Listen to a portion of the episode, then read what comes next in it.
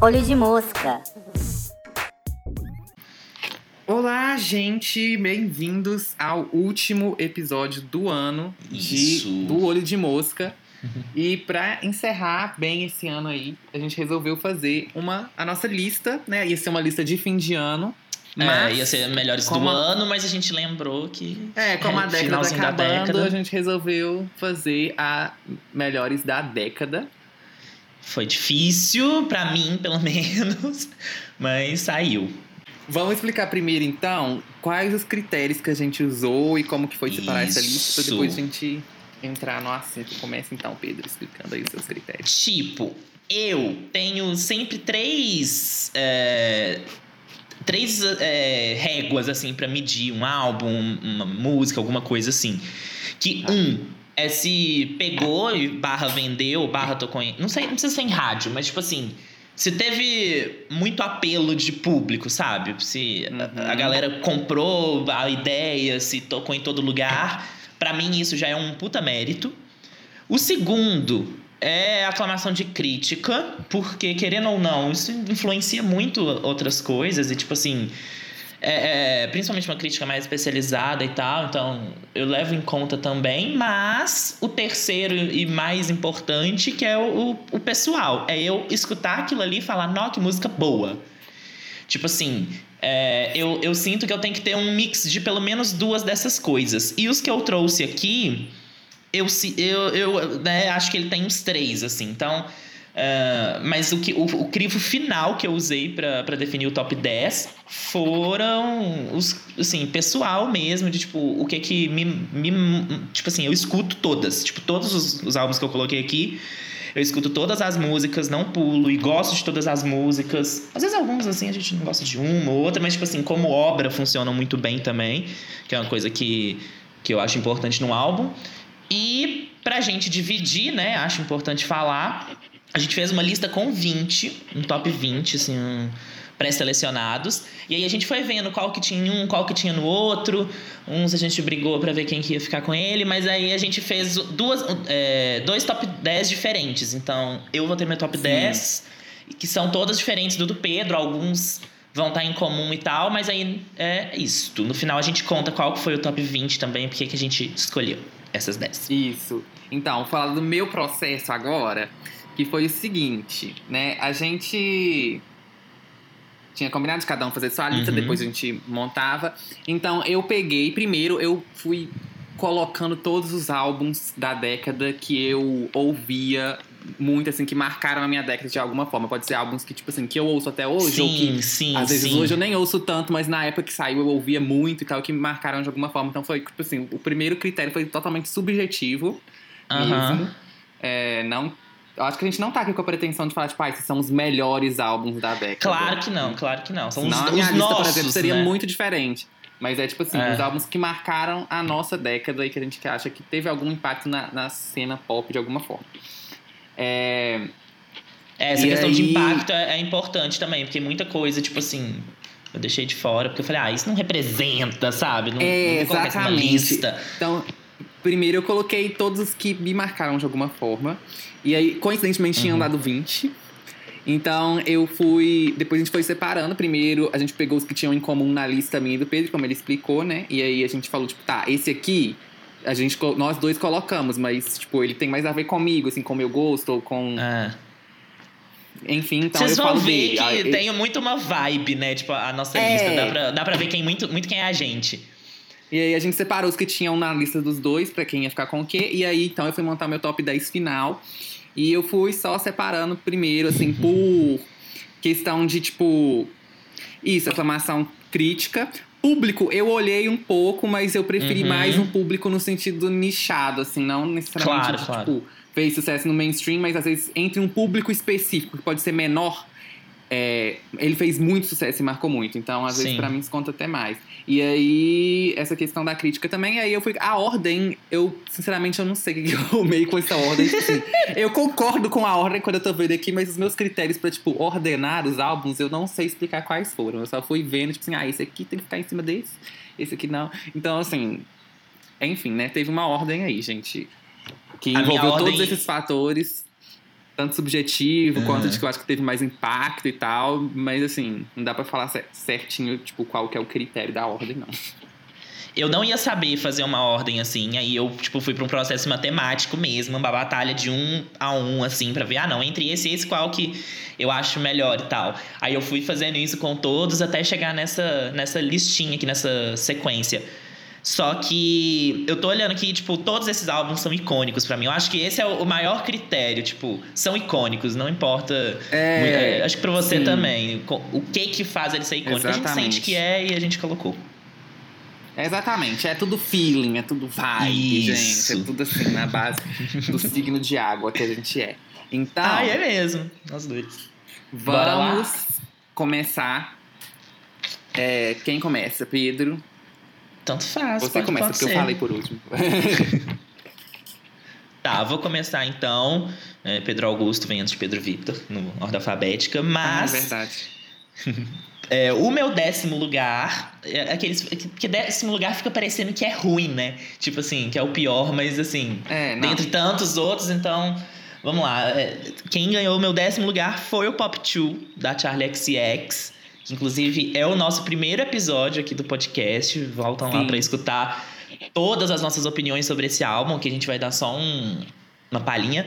Mas eu gosto muito dele, eu acho que ele, ele representa bem um, um novo pop que tá, tá surgindo. E por mais que ele não seja é, a coisa mais inovadora, tipo, não seja vanguardista, assim, foi quem trouxe para um público maior e teve um alcance maior para Pussy Music, para todas essas referências que depois a Charlie mergulhou super no, no, no álbum Charlie. E por isso, é até é esse é o motivo que eu trouxe ele. Ele nem é considerado um álbum, assim, é uma mixtape, mas eu, eu, eu acho cânone. E é, eu trouxe porque me marcou muito na época que lançou. Escuto até hoje todas as músicas, gosto muito. E acho que é isso, tipo, se tiver que falar, tipo, ah, algumas músicas que eu gosto muito, muito, muito, Out of My Head é Perfeita. perfeita, perfeita. Gosto muito de, de Track 10 também. Depois, né, teve com a versão de Blame It On Your Love. Também gostei muito. E pra mim, a melhor de todas é I Got It. Nunca vai ganhar. Porque Ch -ch -ch Charlie XCX é a melhor Do, de tudo. do e qual o seu. Pedro? Então, o meu décimo álbum foi o AM do Arctic Monkeys. Por quê? Eu não sou o maior fã de Arctic Monkeys do universo. Eu gosto deste álbum, então, assim, podem me julgar de fãs, porque eu sei que pessoas que são fãs de Arctic Monkeys odeiam quem gosta do AM, tipo, só. Mas é porque eu fui dessa vibe, gente. Eu, eu era um adolescente do Tumblr, esse álbum foi um sucesso lá, e aí trouxe no- vários novos fãs, porque eu acho que é o álbum mais pop deles também, né? Assim, falando de É. sonoridade e É. também de, de imagem até. E aí. é, eu gosto também de algumas outras músicas dos álbuns mais antigos. Mas o Tranquility Base Hotel Cassino lá, eu odiei aquele álbum, achei um saco. Agora, o AM, eu gosto muito é, do álbum. Eu acho que ele marcou muito essa minha fase aí da adolescência, 2013, que, tipo, gente, vocês sabem, né? Essa, essa época, quem também foi um adolescente do Tumblr nessa época, vocês sabem que a gente escutava é, Arctic Monkeys, 21 Pilots, É, é aí que a gente se Halsey. separa, né, Pedro? Pois é, Halsey, é, Cry Baby da Melanie Martinez era um, um hit. Era, tipo Era. assim, era o álbum. É, Blue Neighborhood do Troy, enfim.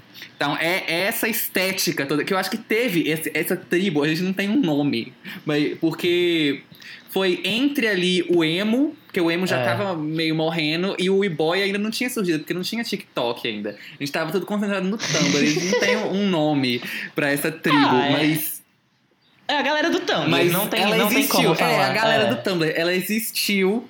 E assim, eu acho que foi muito marcante. E eu coloquei esse Uhum. álbum porque eu acho que ele marcou muito isso. E é um álbum muito bom. Por mais que ele receba Muito muito, hate de fãs, mas eu acho que ele recebe o hate não porque o álbum necessariamente é ruim. Ok, que eles mudaram um pouco o som deles e tal, isso pode realmente ter incomodado algumas pessoas, mas eu acho que o hate é mais pelo público, porque tem muita gente que fala, tipo, ah, eu amo Arctic Monkeys, mas só conhece esse álbum, sabe? Então, É, é. é o famoso Ah, eu gostava antes deles fazerem o AM. É, É, exatamente. Então eu acho que ele recebe o hate mais por causa disso, mas foi um álbum que teve uma recepção boa da crítica. É, até tava falando com o Pedro que, tipo, na lista do Uhum. NME, ela foi a o número um da década deles, assim, e o dois o melodrama, que eu não concordo, mas tudo bem. É, então foi um álbum que teve uma boa recepção da crítica, e eu acho que ele marcou muito pra mim essa fase específica da vida e esse estilo de sonoridade, tipo, o, a ascensão do indie aí. Porque nesse início da década, a gente teve o, o indie Teve. muito forte. E É. aí eu acho que o AM E a representa gente muito isso, vive porque- hoje muita consequência disso, porque o indie misturou com o pop É, os dois exatamente. morreram.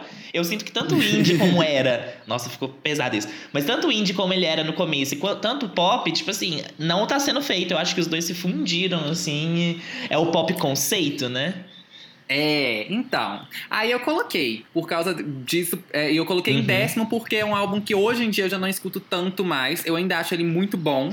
É, não é álbum que envelhe- não envelheceu mal pra mim, por exemplo. Mas, Sim. é, tipo assim, não, não- é tanto o que eu costumo escutar hoje em dia. Mas as minhas músicas favoritas seriam, óbvio, do I Wanna Know, apesar que ela saturou um pouco, né? Porque, enfim. Mas Are You Mine é incrível. Arabella é incrível. Sim. Why You Only Call Me When You're High. É, todos os singles são perfeitos. Agora, eu não sei, eu gosto de todas as músicas dessas, dessas- desse álbum. Mad Sounds é maravilhosa. I Wanna Be Yours. Knee Socks. Eu gosto de todas, gente. Esse álbum tem 12 músicas só e todas são perfeitas. É, Deixa eu ver, a única que eu não. As únicas que eu não gosto tanto, talvez sejam Fireside e I Want It All. Mas assim. Eu também gosto, só não gosto tanto quanto as outras. Mas maravilhoso, icônico. Ele representa muito essa era aí é, do indie pop 2013, assim, é- essa Sim. estética. Então eu coloquei por causa disso, eu acho ele icônico de fato. Seu próximo. Amo. Agora eu vou mais pro finalzinho aqui da. Ah, eu tô vendo, não tem nenhum meu de 2019, mas 2018 eu bombei de álbuns, assim. É... Então, eu coloquei no nono lugar o El Mal Querer. El... Ai, meu Deus, como que pronuncia isso em espanhol? El Mal Querer, não sei. Da Rosalia. É, bem La Rosalia. bem latinidades, bem. Mas é muito engraçado, porque o que, que acontece? Ah, Vai, vai, vai ficar muito engraçado isso que eu vou falar, muito, vai ser muito mal interpretado. Mas eu escutava a Rosalia antes dela estourar. Porque o que, que Ok. acontece? Eu sempre fui muito ligado com. Sempre não, mas eu fiz. É... Ai meu Deus, vai ficar pior. Mas eu fiz intercâmbio da Argentina. e desde então eu escuto muita música em espanhol. Porque foi uma coisa que me marcou muito. Então eu já tinha esse apelo pra escutar é, reggaeton desde 2015 assim, tal. Então eu já vinha nisso. E é, teve a série que passou na. Passou não, né? Foi transmitida pela Netflix, que foi Elite. E quando eu vi Elite, eu me transportei muito pra, pra Espanha e eu comecei a escutar só música da Espanha. E aí nisso eu descobri a Rosalia, foi inclusive antes dela lançar o álbum e tudo. E aí eu, tipo assim, super me apaixonei com, com, com aquilo que ela tava fazendo. E depois ela foi e estourou. Tipo, sabe, não todo mundo conhece a Rosalia, mas assim, no Sim. meio pop, sabe, da, da galera que curte estourou. mesmo, ela deu uma boa quebrada ali nessa barreira de- até geográfica. E eu acho muito interessante todo. Ela começou a estudar. O, o- ela não é, da, inclusive, da, da região do flamenco lá na Espanha. Ela é. De, porque lá eles são meio que separados, assim, vários reinos, né? Uhum. Eram os reinos antigamente, são meio que vários países dentro de um. E ela tá criticada por causa disso e tal, mas ela, desde pequena, sempre se apaixonou pelo flamenco e ela foi estudar música para cantar flamenco, porque exige um, um vocal muito diferenciado, tem a coisa do duende, assim, que é como se fosse um- uma encarnação que você, sabe, coloca na música. E ela consegue fazer isso demais. Você vê uma emoção na voz dela que é incrível. E, assim, Malamente, maravilhosa, que né, mais conhecida. Mas eu amo Pensa em Tu Mirar. Amo. Acho que é a minha preferida do álbum. E Bagdá, o jeito que ela coloca. É, é Crime a River que ela coloca? É uma, uma música do, do Justin Timberlake que ela pega o sample e muda totalmente o, o caminho da música. E eu acho maravilhoso. Aí está meu nono lugar para a Rosalia. Então, o meu nono lugar é para o álbum que talvez tenha sido mais vendido da década. Não sei, a gente tem que confirmar Uhum. esse dado. Pedro, confirma Podemos aí. confirmar. É, mas é o 21 da Adele. Que foi um álbum que eu acho assim, gente, você não, não escutou, é impossível. É impossível você ter É. vivido essa década É. e não ter escutado. Só se você tinha, tipo assim, dois anos de idade. Mas, e aí você escutou, mas não lembra. Mas se você, assim, tem memórias do início dessa década, você lembra de alguma música deste álbum. Que no Brasil, então, foi, assim, Foi. hit, Tocou tocava novela. É, se tocou em novela que irritou, gente. É, e, e tocou em novela. mais de uma novela, era tipo música principal de. Eu lembro que foi Rolling in the Deep e depois Set Fire to the Rain. Tipo, em duas É. novelas seguidas, assim, música de protagonista. Então pegou pra caralho. lendário, icônico, emblemático, assim, esse álbum, ele é tudo, ele é um álbum muito bom. Ele vendeu muito, ele teve uma recepção boa da crítica e, assim, recebeu é, vários Grammys, enfim, a Adele é muito aclamada. É, eu não coloquei ele mais acima por dois motivos. Primeiro que eu achei ele muito safe. Eu acho que É. ele é um álbum que ele tá numa zona ali que, tipo assim, é óbvio que você vai fazer sucesso, gente. As músicas que a Adele faz é música que agrada qualquer pessoa. Tipo, tanto a pessoa mais jovem, é, que tá sofrendo pelo primeiro namorado da escola, pelo crush, nem a namorada, hein? Pelo crush da escola. quanto o, o velho que odeia a música de hoje em dia e gosta do- das músicas mais antigas e tal. E a- as músicas dela tem um quê de clássica, assim. Então. Ela agrada todos os públicos. É um álbum que é tipo assim: é um, são estilos de músicas que já estão sendo feitas desde sempre. É, só que ela fez Olha, tudo tô muito vendo. bem. Tô vendo algumas matérias aqui e realmente parece que foi o mais vendido do, da É, não, o década. número de vendas da Adele é absurdo. É absurdo. E, tipo assim, é, vi em vários lugares. Parece que até junho ti- tinha sido divulgado 10 milhões de cópias. Isso hoje em Não, dia, tipo gente, assim. não, tem nem como. E aí, E eu, o eu acho segundo injusto, colocado tipo assim, tem 4 milhões. É, é, então é uma diferença absurda. É, não, é- se eu acho, eu acho injusto fazer alguma lista de álbuns da década e não colocar a Adele, porque claro. é um- foi um fenômeno, assim, é um fenômeno até hoje, só que a gente sabe que ela leva a carreira dela mais de boas e tal, então ela dá umas pausas Uhum. grandes entre os álbuns, então não dá pra falar que ela é um fenômeno agora, porque ela tá meio que em hiato. Mas Mas É. quando ela volta, ela volta. é, sempre né? que ela volta, ela volta. E o 21 acho que foi o, o ápice dela. Apesar que o 25 não ficou muito pra trás. Mas assim, esse álbum, ele é icônico. Eu não coloquei ele mais em cima, porque como eu disse, eu acho ele um pouco safe. E não é o tanto tipo de música que me marcou. Tipo, eu ouvia muito, eu gosto muito. Mas eu não acho que é tão eu, assim, quanto outros álbuns da lista. E Sim. por isso que ele ficou mais pra baixo, mas não poderia não colocá-lo, porque eu acho que ele marcou a década de todo mundo. E as minhas músicas favoritas, assim, que eu citaria é. Rolling in the Deep e Someone Like You, é óbvio, não tem nem como. Mas. Ah, gente, as mais famosas, as que eu gosto, não tem como. Esses álbuns, assim, eu sempre gosto das mais famosas. É, Turning Tables, Rumor Has It. Mas elas eu são mais eu gosto- famosas por algum motivo também, né? É, Rumor Has It, eu, o Tudo! mashup de Glee. O mashup Obrigado, de Glee. Glee. É perfeito, perfeito. Sim. E eu ouvia muito. Eu acho que o Rumor Has It nem chegou a ser single, né? Acho que não, Não acho que não. Mas, é, tipo assim, aquele mashup é impecável. E essa música, ela é tudo. Eu amava ela na época. Eu lembro que era uma das mais reproduzidas no meu. No meu iTunes, que eu ouvia música pelo iTunes do computador e aí ele dava isso. É. Set Fire to the Rain, Don't You Remember? Tudo. Incríveis. Então, a- as primeiras cinco é músicas. um Ai, As primeiras cinco músicas e Someone Like You, assim, são as mais famosas, mas é porque Sim. merecem ser as mais famosas mesmo, são as melhores. E é isso, 21. Fala aí, Pedro, seu oitavo. O meu oitavo vai para um queridinho de, da, da, da Billboard, tipo, quebrando o recorde antes só do Michael Jackson, de ficar, acho que com cinco músicas do mesmo álbum, né? Na... Nossa. Depois o Drake, Que não, né? Não! Não. Que é a Katy Perry. Ai, lenda! Verdade. Teenage Dream. Gente, que era foi. Ah, era Teenage Dream. Começou lá em 2010, então voltando lá pra trás, só que, tipo assim. Durou acho que uns dois anos ou mais de, de single e volta e lança álbum de novo e coloca mais música. E as músicas que coloca mais são single. Eu lembro que ela lançou aquele. The Teenage Dream, The Complete Confection, que tipo assim, que era o mega deluxe, assim. Aham. Que as músicas que acrescentaram, quase todas foram single, sabe? E Sim. quase todas foram hit que, tipo, a galera escutava. Gente, todas as músicas são boas. E assim, algumas não são tão conhecidas, mas tem muita música que foi, tipo, mega hit. E eu gosto muito Sim. das músicas também. Me. é, foi num, bem num comecinho que, é, da, da minha adolescência, assim, na pré-adolescência até pegou.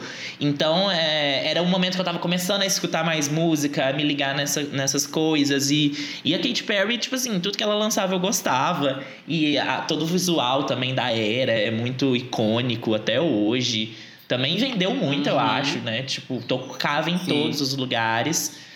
Então, não tinha como eu deixar de fora. A capa já é icônica. É, quem que fez a capa foi uma pessoa famosa, não foi? Eu acho Ah, que foi o La. Chapelle. Vou, deixa eu confirmar aqui, peraí.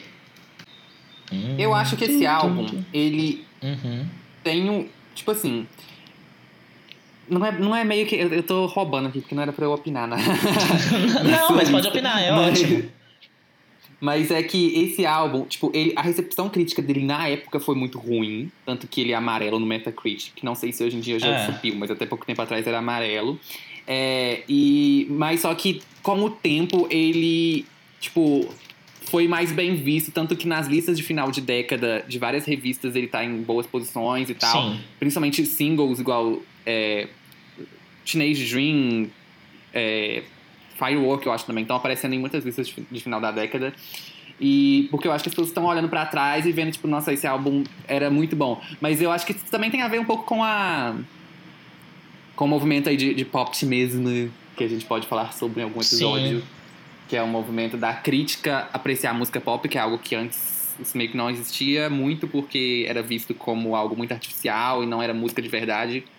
É, É. Mas hoje e se a gente for mais parar pra de tipo. pensar, o, o, o Teenage Dream, ele é muito... É, e é isso que eu ia, Muito ia chegar. Tipo assim, porque o Teenage Dream, ele é pop. Ele é o ápice É, do pop, é. assim. Porque ele, ele é doce, ele é, é bubbly, ele é divertido, Uhum. ele é cheio de emoções universais, assim.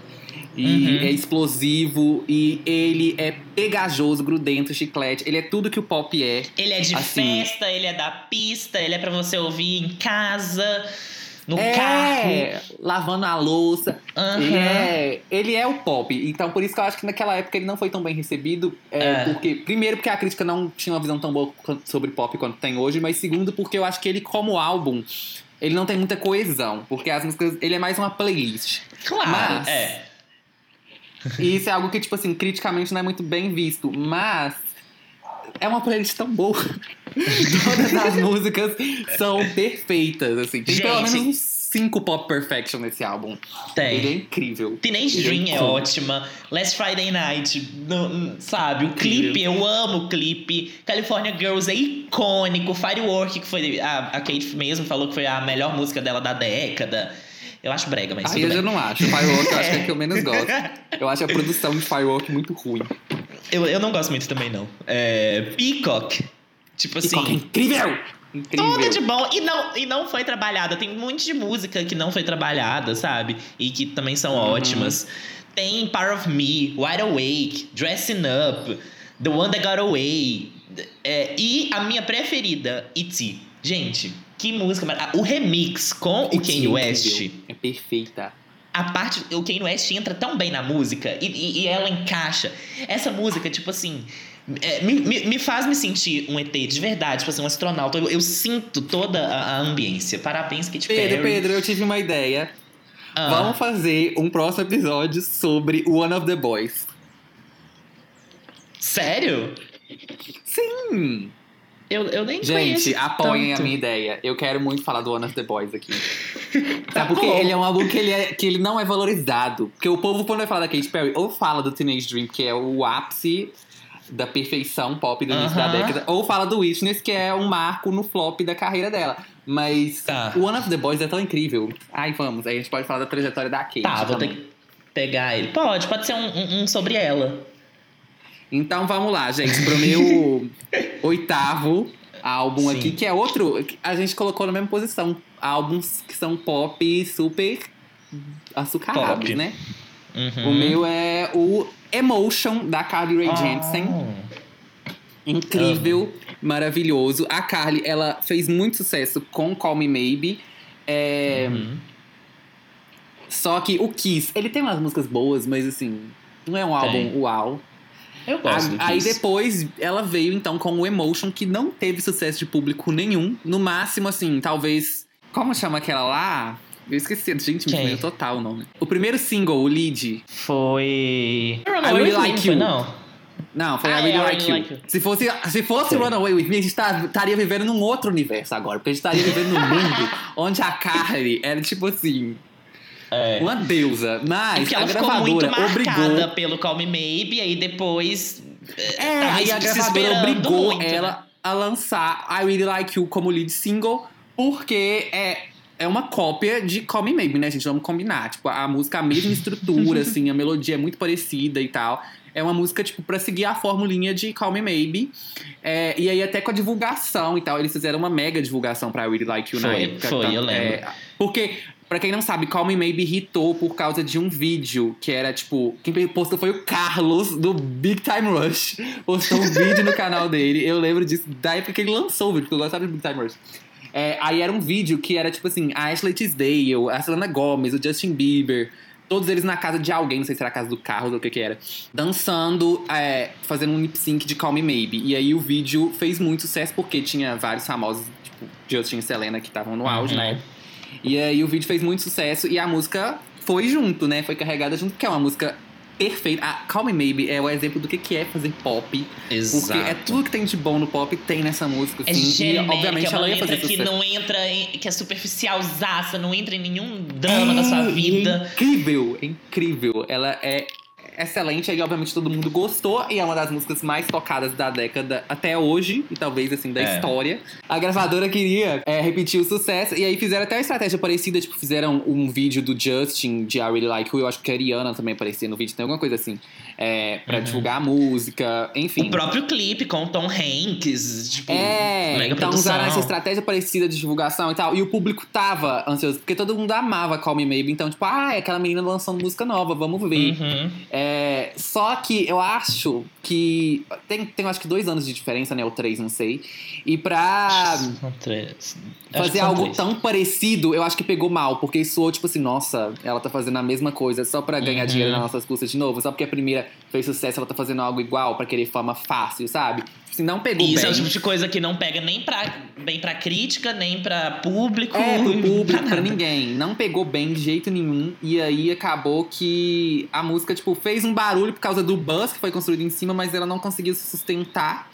Depois ela lançou Runaway With Me, que deveria ter sido lead single, porque essa música é Uhum. perfeita. Ela E é um representa dos, muito bem o álbum. maiores atos pop do século. Exatamente, representa muito bem o álbum. E acabou que a música depois até virou meme no Vine. E aí, por causa disso, ela ganhou um pouco de, de mais fama, assim, mas Uhum. não foi o que ela deveria. Se ela fosse o lead single com a divulgação que Uhum. I Really Like You teve, estaria vivendo um outro mundo, gente. Eu não tô brincando. e aí, esse álbum ele é todo perfeito. Ele é. Assim, ele é o pop. A Carly, pra esse álbum, ela fez tipo umas 100 músicas, se eu não me engano. E aí ela foi separando as melhores pra colocar aqui. É um álbum que ele não é tão coeso. Tipo, ele aí tem um pouco do Teenage Dream, parece mais É. uma playlist, mas eu acho ele mais coeso um pouco. Porque ele tem um conceito, que é o do emotion, ele dá o, o, o significado de emoção e aí Uhum. explora várias emoções diferentes. É, Emoções coração diferentes vão partido, ter músicas a- muito apaixonado, diferentes. alegria, enfim. Então, ainda tem um conceito, ainda tem uma coisa que amarra. E a sonoridade também amarra mais. Eu acho que o Teenage Dream também não tem tanto isso, porque a sonoridade dele Uhum. é só pop, mas assim, vai pra vários lados. O Emotion é tipo pop anos 80. É sintetizador e tal, então isso eu acho que amarra bem também. E assim, é um álbum muito bom, gente. É incrível, é uma jornada de sentimentos que você passa ali. E é tudo que o pop tem a oferecer de Uhum. melhor. Tanto que o álbum virou um queridinho tanto do público, assim, que gosta muito de pop, quanto da crítica. Então, ele conseguiu encontrar um nicho muito específico, mas assim, que ele, todo mundo desse nicho ama este álbum. E ele é incrível, eu não poderia deixar de colocar ele na minha lista. Ele é. Agora vamos para as sétimas colocações. E eu trouxe agora uma brasilidade, né? Porque eu, eu escuto muita música, muita música nacional e essa não tinha como eu não colocar aqui, que é o Não Para Não da Pablo Vittar, gente. Eu acho que eu sou o maior defensor desse álbum. Porque eu escuto todas, todas, todas as músicas. Assim, acho que toda semana. Não tem uma semana que eu não escute o Não Para Não inteiro, assim. Tanto que É, a Pablo tá sempre nesse. Acho que ela foi meu artista do, do ano. É, tá sempre no, no, nos mais tocados no meu Spotify. Não, não tem como, eu sempre vou escutar. E eu acho que é uma conexão que vai além da música também, mas acaba que ela não decepciona com as músicas. Então, Aham. é, ela sempre faz música muito boa. E eu acho muito interessante todo o trabalho que a Pablo faz de. Eu nem acho que é tipo, ai, vou valorizar o que a gente tem no Brasil. Não é algo que ela faz pra ser pedante. Mas é um negócio que é dela. Ela, tipo, nasceu no, Maranhão, morou muito tempo no Pará, depois veio pra Minas Gerais. Então ela tem toda essa bagagem dentro dela, tem todas essas referências e ela, tipo, faz um caldeirãozão com isso, mistura com o que, que tá rolando agora. Pega um funk, pega um pop, pega forró, tecnobrega, é, cúmbia, b- todos os ritmos que você pode pensar, ela consegue misturar e não fica forçado, eu sinto. Eu sempre sinto que tudo que ela faz é bem genuíno. E é, e é sempre divertido, é sempre pra cima. Que é, eu gosto muito de músicas, assim, com esse tom, com essa. é, empolgantes, assim. E tanto que minha lista é quase toda, assim. Mas eu acho esse álbum muito bem feito, muito bem produzido. É, veio num momento muito bom. É, não, não acho que, tipo assim, que estourou tanto, não, é, né? Não é tão assim, não tem nenhuma música que tocou pra caralho em todos os lugares, igual foi o anterior, que fez mais sucesso, se a gente for pensar É. assim. Mas é um álbum que ela amadureceu demais e que ela trou é, mostrou que ela sabe que ela veio pra ficar e tá aí até hoje. Eu acho incrível. E foi o álbum que deu muita visibilidade pra ela fora também. Então, assim, Sim. portfólio incrível. Parabéns, Pablo. Você estará sempre nos meus tops. Nossa, não, gente, eu vou falar aqui que eu, quando a gente tava, eu e Pedro, no Uhum. show da Duda Beach, ele estava logo atrás de mim. Na hora que a, a Pablo entrou no palco, o meu tímpano acabou, porque esse menino ficou gritando no meu ouvido. Então, assim, não é forçação aqui ele, ele É. falar, tá, gente? Pode. Agora, a Pablo, esse álbum, ele é muito melhor que o primeiro. E olha que eu adoro o primeiro, Nossa, mas esse nossa. álbum, ele é, tipo assim, muito melhor, mais bem produzido, bem escrito e tal. E isso que ela faz, que você falou Uhum. de, de misturar referência, eu acho incrível. Eu acho que é, tipo assim... É o pop brasileiro, é, é o que ela tá fazendo. E... Exato. É uma pena, eu acho que ela não irrita tanto por causa do cenário político atual, tá? Vou, vou Uhum, militar aqui, uhum. sim. Porque na eleição, ela. Ela ficou muito. Ela foi meio que o rosto da- do que, que é a Foi- comunidade LGBT. Foi atacada, né? Muito. Tipo assim, É, foi, foi, ela foram tipo assim, diretos. A comunidade à LGBT imagem. é a Pablo Vittar. E aí Exato. todo o hate foi direcionado pra ela. Fizeram várias fake news de coisa dela relacionada ao Bolsonaro e tal. E aí, tipo Uhum. assim, eu acho que se prejudicou muito. É, ela é boicotada nas rádios, a gente sabe. Não É, toca.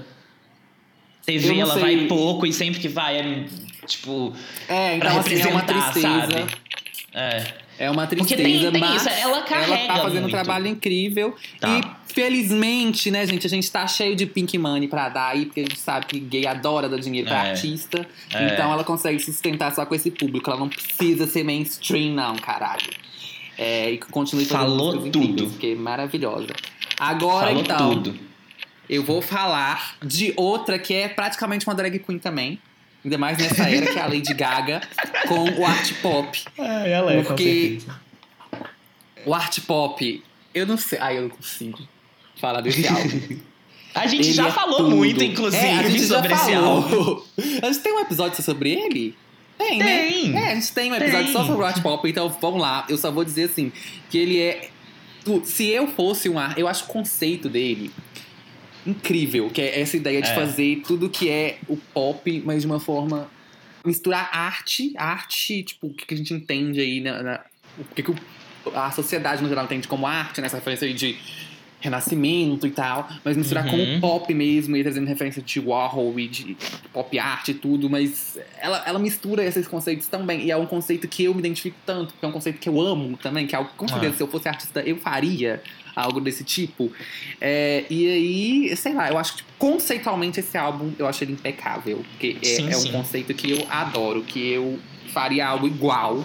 É, agora, a execução é onde a gente pode comentar, e aí tem divergências né, de opiniões, se você quiser saber a nossa review, nosso episódio só sobre ele.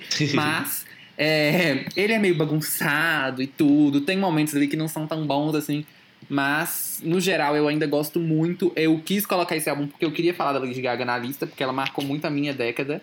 Principalmente o início Claro. da década, que eu era muito Little Monster. Hoje em dia eu não me considero, tipo assim, Little Monster fã mais, mas eu ainda acompanho, eu ainda ouço todas as músicas. Quando sai álbum eu vejo, enfim. Mas eu. Ai, sei lá. Falar da Lady Gaga é assim. Ponto fraco pra nós dois. é uma divindade pra mim. Pra nós dois, exatamente. Então, e É. esse álbum, ele é tudo. Porque ele. Nessa época eu já não tava tão Little Monster mais. Foi bem no meu finzinho ali. Exato. Então eu não. Na época, eu não ouvia tanto ele quanto eu ouvi, por exemplo, o Born This Way. Mas hoje em dia, ele é o que mais, assim, tem um lugar no meu coração ali. Então, eu tive que colocar na lista, gente. E as minhas músicas favoritas. Eu nem falei do Emotion, né? Minhas músicas favoritas, mas todas. É, e nem eu, não Agora, para do não, art pop. Não É, para não, meu também é toda, 100%. Ah, mas foda-se. Do, do art pop. Ai, nem dá. Donatella, incrível. Aura, incrível. amo, É, amo. GUI. Todo... Ai, gente, não dá. Vão ouvir o episódio lá. Vai, pá, fala o seu. Vamos Seu ver. É, próximo. vamos que a gente já tá aí. Ótimo. Agora pra sexta posição. Trouxe agora. Agora eu conceituei, agora eu fui, fui- fui mais longe. O Control da Cisa. Esse álbum, o que que acontece, gente? É, ele foi escrito pra mim, começa aí, né? Todas as músicas Foi. assim. Ele eu, foi, eu já falei isso com o Pedro uma vez. É, e eu, eu acho que eu fui ouvir ele com mais afinco quando o Pedro falou isso, na verdade. E, gente, ela consegue expressar tão bem as minhas emoções e tudo que eu sinto. E, e é, e é incrível que eu vou vivendo umas coisas na minha vida, eu falo, ah, tipo, sabe, umas músicas que eu não me identificava tanto, aí eu vivo alguma coisa e falo, ó, já, ela já tinha previsto. Então é meio que assim. A Bíblia, é, é, sabe, conta a história de Jesus, tem cada capítulo, vai falando um- um- uma aventura dele. O meu é o Control, não tem como. né? E outra coisa, é muito bom. É gostoso. É, eu acho que é o álbum mais. Mais parado da, da minha lista, assim, mas ele não é parado, é só é mais calmo, assim, é mais emocional, assim. E eu amo isso, eu amo. A Cisa consegue transmitir muito bem é, tudo isso. Eu acho ela, a voz dela muito única e linda. É tudo de bom. Eu amo, amo Drew Barrymore. Eu acho que é a minha preferida do álbum, assim. Também é a minha também. Nossa. E The Weeknd. Prefiro. é, nem tenho o que comentar de The Weeknd. Broken Clocks eu acho, assim, 100% inteligente. É, gente, escutem muito a Cisa esperando aí, né? O que, que ela vai fazer. Faz um tempinho que ela já tá meio sumida, assim. Mas eu gosto muito da- da- das músicas dela, me embalam muito. E eu coloquei aqui nesta sexta posição por causa disso. E a minha sexta posição, então, é o álbum da Taylor Swift. Eu fiquei em dúvida, porque no meu top 20 eu coloquei três Uhum. álbuns da Taylor Swift. aí eu falei, tá, qual que eu vou escolher? É, e aí tinha, tipo assim, o porquê de eu gostar de cada um. Depois, quando a gente for falar dos outros, eu falo por que eles não entraram. Aham. Mas eu escolhi o 1989 porque eu acho ele o pacote completo, assim. É. A produção é incrível. Ela trouxe a sonoridade que a Carly também trabalhou lá no Emotion, né? Do, do synth pop dos anos 80 e tal. Aí ela trouxe, puxando o conceito de ser 1989, o ano de nascimento dela, era a música que Eles são do mesmo ano. ano, né? Na verdade. É. E aí. Na verdade, eu acho que o 1989 é, é um ano antes. É. Antes? Ah, ele 2014. Isso, tá certo. E. Nossa, ele é antigo. Enfim, ela trouxe sonoridade, então, assim, sonoramente ele é muito bem amarrado, porque todas bebem dessa mesma fonte, que eu acho que é algo que falta um Uhum. pouco nos outros álbuns da Taylor. É, principalmente, no, principalmente no Red. Nos outros, até que, como era, tipo, menininha com o violão, né? Aí, óbvio que todos vão ter a mesma sonoridade. Mas esse é. Ele é bem coeso, ele é muito bem amarrado, ele tem um conceito, assim, que é o conceito aí do 1989, que tá na sonoridade, tá na capa e tudo, a estética, assim. Ele tem composições incríveis. Blank Space, eu acho uma das melhores composições, assim, do pop. Eu, eu, é- esse álbum, sempre, assim, o eu acho genial. top dele é a composição. As letras são incríveis, incríveis. É, as letras são incríveis, assim, e é uma coisa que, como a Taylor ela foi pro pop, antes, o, como ela fazia a coisa mais country e tal, o country ele tem mais espaço pra storytelling, pra letras mais detalhadas e tal, que no pop você não pode ir tanto, assim, tem que ser um pouquinho mais genérico, mas a Taylor soube fazer essa transição muito bem. Eu acho que ela trouxe Uhum. esse lado detalhista do country pro pop, E, mas ela conseguiu pegar o, a coisa do chiclete do pop também, fazer as duas coisas muito bem. Ela, ela, na composição, assim, ela arrasa muito, não precisa nem falar isso aqui, né? E esse álbum, com certeza, ele me marcou demais. É, não vou falar que é o melhor álbum dela, eu não acho. É, mas. Porque, assim, é aquele negócio. Em questão de letra, ela tem álbuns com letras melhores, né? Música, se fosse olhar individualmente as músicas. Red, por exemplo, se- tipo, tem músicas que são as melhores da carreira dela. É, letra, no geral, assim, eu acho as letras do Speak Now melhor. Mas esse aqui é produção. Eu acho a produção do Reputation incrível, enfim. Mas esse aqui ele é o pacote completo. Ele é bom em todos os- os quesitos, ele é muito bem Uhum. amarrado, muito bem feito, não tem filler, não tem nenhuma música que eu tiraria. Então, eu, me marcou demais, eu ouvia pra caralho na época que saiu, então, tipo, colocar. E as minhas músicas minhas músicas favoritas: Blank Space, Style, é, é- é I Know Places e Clean. E New Romantics. É isso. Todas. É. Pode ir pra seu. Tá, agora a gente vai pra segunda metade. E agora é uma, é uma escolha ousada minha. Porque não, eu, eu acho que não é um álbum que, que eu escutei tanto. Vou, vou confessar aqui. Mas ele é tipo, como diria o nosso lindo amigo NASA, ele é ao kill. Ele. Tipo assim.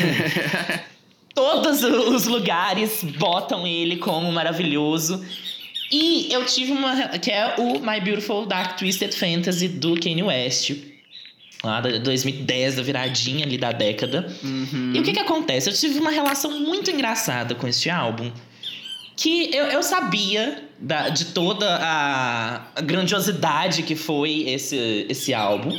E da- da- do tanto que ele mudou muito a carreira do, do Kane e tal. Mas eu não tinha tanta proximidade, assim, não, não, não escutava.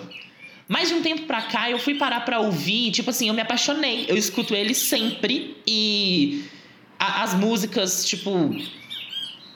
Ai, gente, a produção desse álbum. Tudo que Impecável. o Kane faz. Que ele tá produzindo tanta coisa também. Que, e toda coisa que você vai ver que é boa vai ter o nome dele no meio. E é engraçado falar isso, porque eu não gosto muito da pessoa Kanye West, mas como artista, é, não tem a do que falar. E eu lembro que quando esse álbum saiu, é, um dos singles, assim, eu nem lembro se foi o lead e tal, foi All, All of the Lights. E All of the Lights, gente, já foi o meu toque de telefone. Então, assim, por mais que eu não conhecesse a obra como um todo, foi, um- é uma música que marca tanto essa época pra mim, que eu tava mudando de escola. E, tipo, conhecendo uma galera 100% nova. E, e- não sei, foi, foi, um momento que marcou muito essa mudança. E All of the Lights representa muito essa mudança. E depois, quando eu fui conhecer tudo que, que girava em torno ali de, de- dessa música, eu fiquei apaixonado. É, Monster. Não tenho o que falar Monster. dessa música. Monster. É. Tipo assim. Só Nicki isso. Minaj, obrigado É. por tudo. E assim, All of the Lights mesmo eu acho maravilhosa. Eu sempre escuto com o interlúdio que vem antes. Não tem como não, não escutar. Amo Runaway. É tipo assim. Impecável. Ai, ai, gente, escutem também. Não, não é um álbum que eu vou saber falar tanto assim, porque é isso. Eu não tive tanto tempo escutando ele, vim desde 2010 com, com ele crescendo. Mas eu tive essa, essa relação, ah, sabe, emotiva com, com o negócio. E acabou que, tipo, não tem como, pus. É isso. Então, agora, o meu quinto álbum, que é dela que já trabalhou muito com o Kanye. Eu tô tentando puxar, tá vendo, né? É, Tá relação bom. entre os meus álbuns e os seus, toda vez. Mas ela já trabalhou muito com o Kanye West, Todos. que é a Rihanna com o Anti, Anti. Eu vou falar anti, eu sempre falo anti, foda-se. Todo É. mundo fala antes. É. Mas é porque as pessoas me enchem um saco no YouTube, pelo menos, com o nome da House. que eu não sei falar até hoje. Tipo assim, eu nunca sei se eu tô falando que é? Não é House? Qualquer vídeo que eu falo o nome dela aparece comentário. Eu não sei Gente, falar. House entendeu? não existe. Ela não. Ela pegou as É, letras de Ashley e mudou. Então, cada um vai falar do seu jeito. Interpretação. Agora, o anti. O que que acontece? Eu acho que todo mundo gosta da Rihanna, né? Não tem como. E todo mundo já gostava da como. Rihanna antes dela lançar É. esse álbum. É, eu, por exemplo, gostava de todos os singles dela, porque todos os singles dela são muito bons, Todos. todos hitam. Só que em questão de álbum, a Rihanna nunca foi uma artista de álbum, né? A gente sabe disso. Uhum. Tem alguns álbuns dela que o pessoal ainda defende, tipo o Rated R e tal. É, eu vejo muita gente falando Good bem Girl Gone Bad como também. álbum, mas todo mundo reconhece que ela, como álbum, ela sempre foi uma pessoa que, tipo assim, ela fazia singles, que, tipo assim, essas músicas aqui são muito boas, eu vou gravar elas e elas vão hitar. É. Só que eu preciso lançar elas dentro de um álbum, então me dá qualquer coisa aí, eu gravo, enfio junto e chamo de álbum. Até, que, até porque vender. ela não parava, né? Ela ficou, É, ela tipo, não parava, não tinha tempo pra ficar anos se dedicando a lançando um fazer por ano, um um álbum por e tal. ano. É. Então ela fazia uma coisa que tinha que ser mais rápida ali. E aí, então era tipo assim, singles e o resto era encheção de linguiça. Agora, o Anti, Uhum. ele foi a primeira obra dela que ela realmente tratou como um álbum, tipo assim, tá, vou sentar e vou fazer uma obra, um conjunto de músicas que conversam entre si e que tem um porquê de estar juntas ali. E enfim, ela se dedicou ali e tudo. E ele é impecável. Eu acho que ele marcou muito esse meio da década. É, Muito, muito. E ele é- tinha que ter a Rihanna na lista, né, gente? Não tem como, é a Rihanna. Não. tem como falar dessa da- década sem falar de Rihanna. E como a gente tá falando de álbum, esse é o melhor álbum dela, tipo, indiscutivelmente. Ele é o que mais me marcou também, porque até então eu, tipo assim, a Rihanna era uma pessoa que eu conhecia, tipo, eu gostava, ela fazia muitas músicas muito boas, mas eu não era, tipo, fã da Rihanna. Agora, com esse álbum, eu passei, tipo, a amar, venerar a Rihanna. E. Ela mostrou muito um outro lado, né? Porque, É, querendo um não, lado ela mais- era, tipo, artista de, Voz de de, hit. de, de tocar em rádio, assim, é, voz de hit, é, exatamente. voz de hit. Aí com isso ela, tipo, trouxe uma visão artística maior e tal. Enfim, esse álbum é impecável. A minha música favorita dele, provavelmente é Consideration. é, mas eu também gosto muito de Love on the Brain e Higher. Love Higher é eu acho incrível. Tipo, a falha na voz dela, tudo, tudo nessa música é É. incrível. Consideration, Needed Me. inclusive, que a gente também tem que agradecer a Cisa, né? É, sim, que tem até uma treta na época, né? Porque a Rihanna É. obrigou ela a dar a música pra ela. E Needed Me é talvez, tipo, eu tava vendo a minha lista de músicas mais ouvidas da década outro dia e tava. Needed Me tava lá, eu nem sabia que eu tinha ouvido essa Oh. música tanto assim, mas eu ouvi ela pra caralho, principalmente no ano do lançamento do álbum. Então eu vou ter que citar ela aqui também. Mas é isso, gente. Perfeito. E agora eu vou pro meu quarto aí, uma escolha também diferente. Não, não, não diferente, muita gente colocaria também, mas eu até tinha falado que eu não ia colocar esse álbum na lista com o Pedro, mas eu coloquei e no quarto lugar, que é o Born This Way. O que que acontece? Eu acho ainda o art pop melhor. Só que pra fazer um melhores da década, eu senti que eu tinha que colocar o Born This Way. Porque ele foi um marco muito maior do que o art pop. E eu não posso falar que eu não gosto do Born This Way, porque eu amo esse álbum. Eu gosto de todas as músicas. Eu escuto sempre. E ele me dá uma energia tão gostosa. Porque ele é exatamente isso. Eu vivi muito o Born This Way. E a coisa da, da Gaga lan- lançando cada single, quando ela foi cantar no. Foi no Ah, VMA que ela ganhou o prêmio. Que ela tava com vestido de carne, a Cher deu pra ela e ela cantou Born This Way, falando que ia ser o próximo single, o nome do álbum. Gente, tudo isso eu vivi, então tem, tem essa, esse Só gostinho. um parêntese aqui, pra ver se você se identifica e as pessoas que estão ouvindo também. Isso que você falou dela Uhum. anunciando singles. Cada anúncio. Eu tô com um troço de ferro na mão aqui, uma barra ferro que eu peguei na mesa que eu. Cada anúncio era eu querendo que fosse Blood Mary o próximo single. E essa vaca nunca fez Blood Mary de single. Isso Não. me estressa, me irrita até hoje, porque essa música merecia um clipe. E tinha uns clipes fan-made tão bons no YouTube.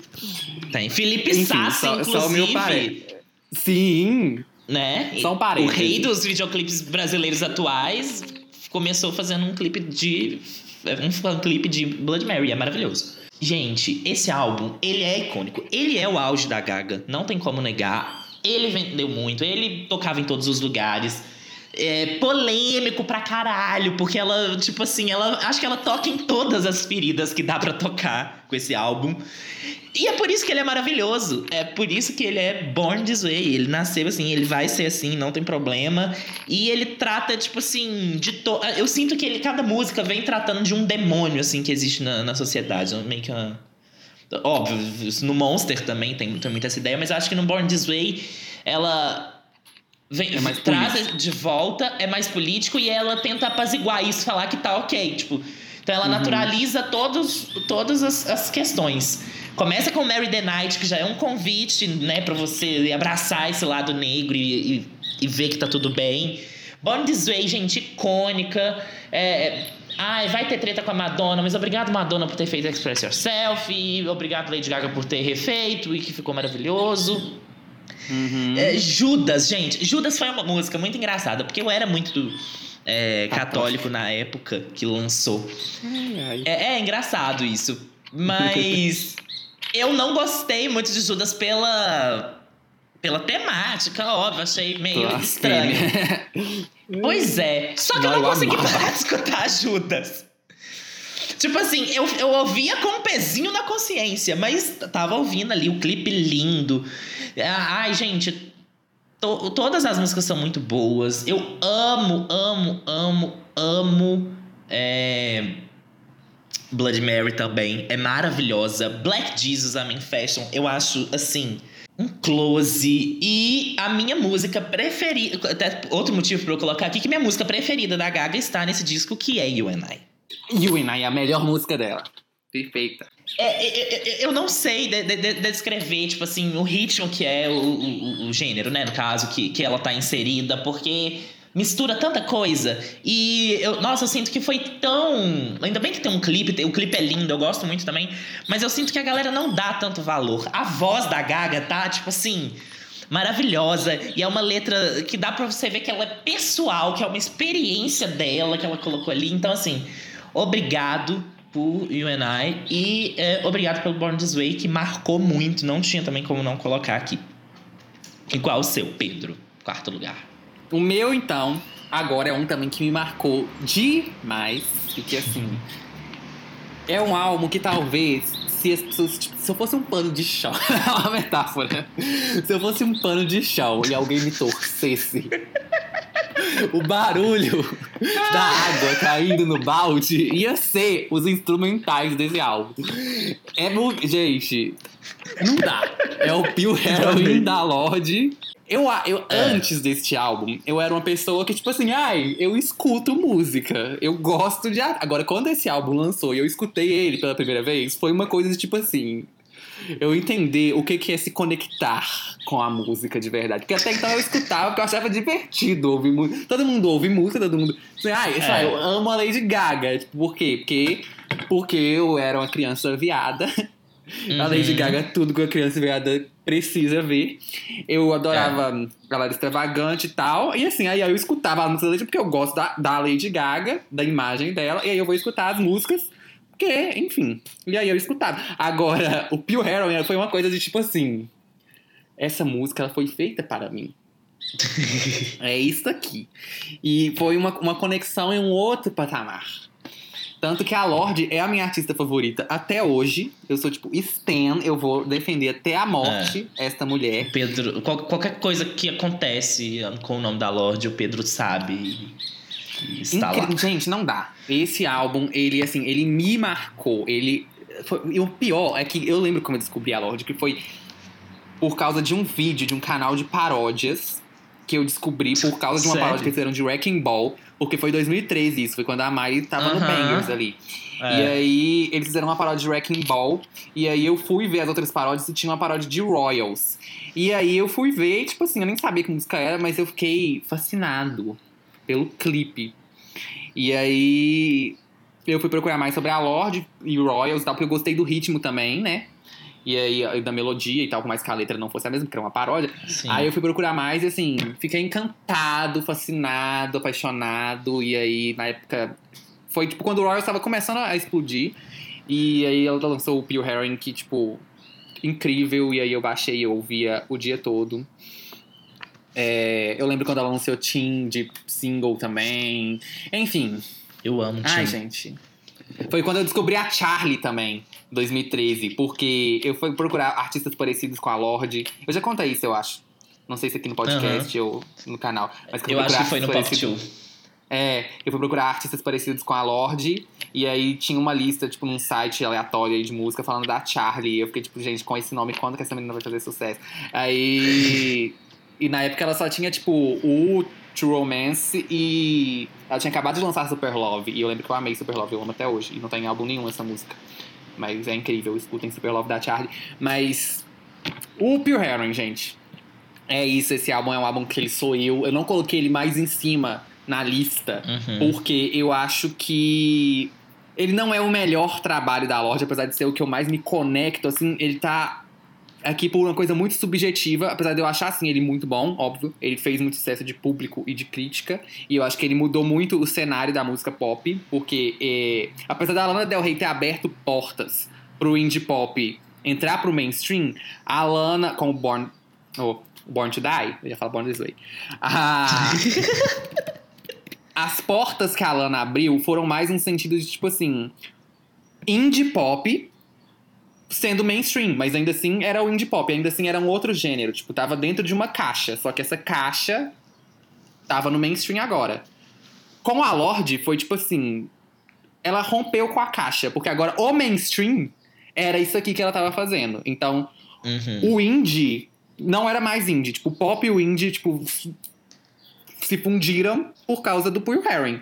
Com essa sonoridade aí que a Lana abriu espaço pra ela conseguir chegar no mainstream com isso. E a Lorde terminou de romper tudo com o Pure Herring e trazendo é, músicas que fossem sobre autenticidade, tipo, sentimentos mais autênticos e a coisa do relatable, porque antes pop era aquela coisa do Uhum. extravagante e tudo mais. Aí ela fez Royals, tipo, morreu nessa ostentação. A, a Ariana ressuscitou esse ano com, com Seven Rings só, mas ficou aí seis anos morto. Então as pessoas começaram a procurar por artistas que falassem sobre coisas que elas se identificassem. E as Sim. músicas começaram a ser mais tristes e, tipo, os ritmos um pouco mais lentos, as melodias mais minimalistas e começaram a pegar coisa do trap e tal. Que eu acho que tudo isso começa com Pure Herring, assim. E sei lá, então Isso no momento em que o streaming muito- tava começando, então é, É, trabalhar com a exatamente. nicho fazia sentido. Exatamente. Então eu acho que ele marcou muito essa transição musical aí. Então, tipo, a- o, o pop dessa década seria muito diferente sem esse álbum. E eu tive que colocar por causa disso. E porque ele me marcou muito Arrasou. também. É, e eu não coloquei ele acima, porque os três que estão acima eu acho que eles são. têm um valor artístico, vamos dizer assim, maior. Ok, quem sou eu pra Uhum. julgar arte dos outros, mas assim. São álbuns que eles estão em outro patamar artístico, não tem como. Tá? Vou ter que julgar a arte dos outros. Porque a gente tá fazendo uma lista, né? A lista de, de melhor é. É. pra julgar a arte dos outros. Então, o propósito desse episódio é esse, então foda-se. Tá? Então, eles, os outros três estão no outro patamar, por isso que esse aqui ficou em quarto, tá? Mas é um álbum muito especial. Pode falar o seu. Nem vou falar minhas músicas favoritas, não, porque eu gosto de todas. Então, o meu, agora vamos para o top 3, né? Eu, acho que tem uma numerologia bacana em torno do 3, né? Do, do- dos três melhores, assim, sempre tem essa coisa. E aí, o meu terceiro lugar, eu vou mais uma vez com uma brasilidade, que também não é uma escolha muito óbvia, assim, que, mas pra mim é, tipo assim, óbvio, as pessoas não esperariam, eu acho, mas é um álbum também que eu escuto muito, desde que lançou. eu Meu Deus, você não colocou o Kisses nessa lista, não, né? Não, é, exceto o Felipe. É o Pajubá da Linda Quebrada. Ai, tudo. Então, é, é um. Eu tenho uma relação muito engraçada com ela, que eu conheci ela lá atrás, quando ela lançou a primeira música, Enviar Descer. E eu falei, gente, que coisa maluca! Quem é essa? Quem, que ser é esse? E é exatamente isso que ela quer passar. Eu acho a Lin uma artista, assim, excepcional. Excepcional. Ela tem um, um saber de, de brincar com as palavras, de, de tudo, com tudo que ela tá fazendo. Você nunca sabe o que que é real, o que, que ela tá fazendo, o que, que é personagem, o que, que é ela de verdade. E ela quebra todos os, eh, os padrões, assim. Isso parece estranho, mas é porque não existe um, um lugar pra você colocar ela. Uhum. Ela, tipo assim, se, quando colocam ela no lugar, ela faz questão de ir lá e quebrar com isso. Tanto que ela faz, fala que ela é uma terrorista de gênero e tal. Então, é, eu, eu acho isso muito interessante. O tanto que- e ela mesma falou que ela se fez cantora. Que ela, tipo assim, não é que ela tem uma paixão pela música. É, Óbvio, né? Sim. Não tô falando que ela não tenha, mas assim, não é o que motiva ela. Ela usa a música como instrumento. E eu acho isso incrível. Porque eu, eu me identifico muito com essa com essa ideia e eu acho que é muito interessante, é muito relevante e ela faz coisas muito interessantes em cima disso. As letras desse, desse álbum, gente, assim, é pedrada. É, é tipo, é, é, é, é pra matar mesmo, igual ela fala, para destruir, vamos destruir os machos, vai e destrói mesmo, é para destruir todas a, a, as concepções assim que você já tem na sua cabeça e você repensa muito.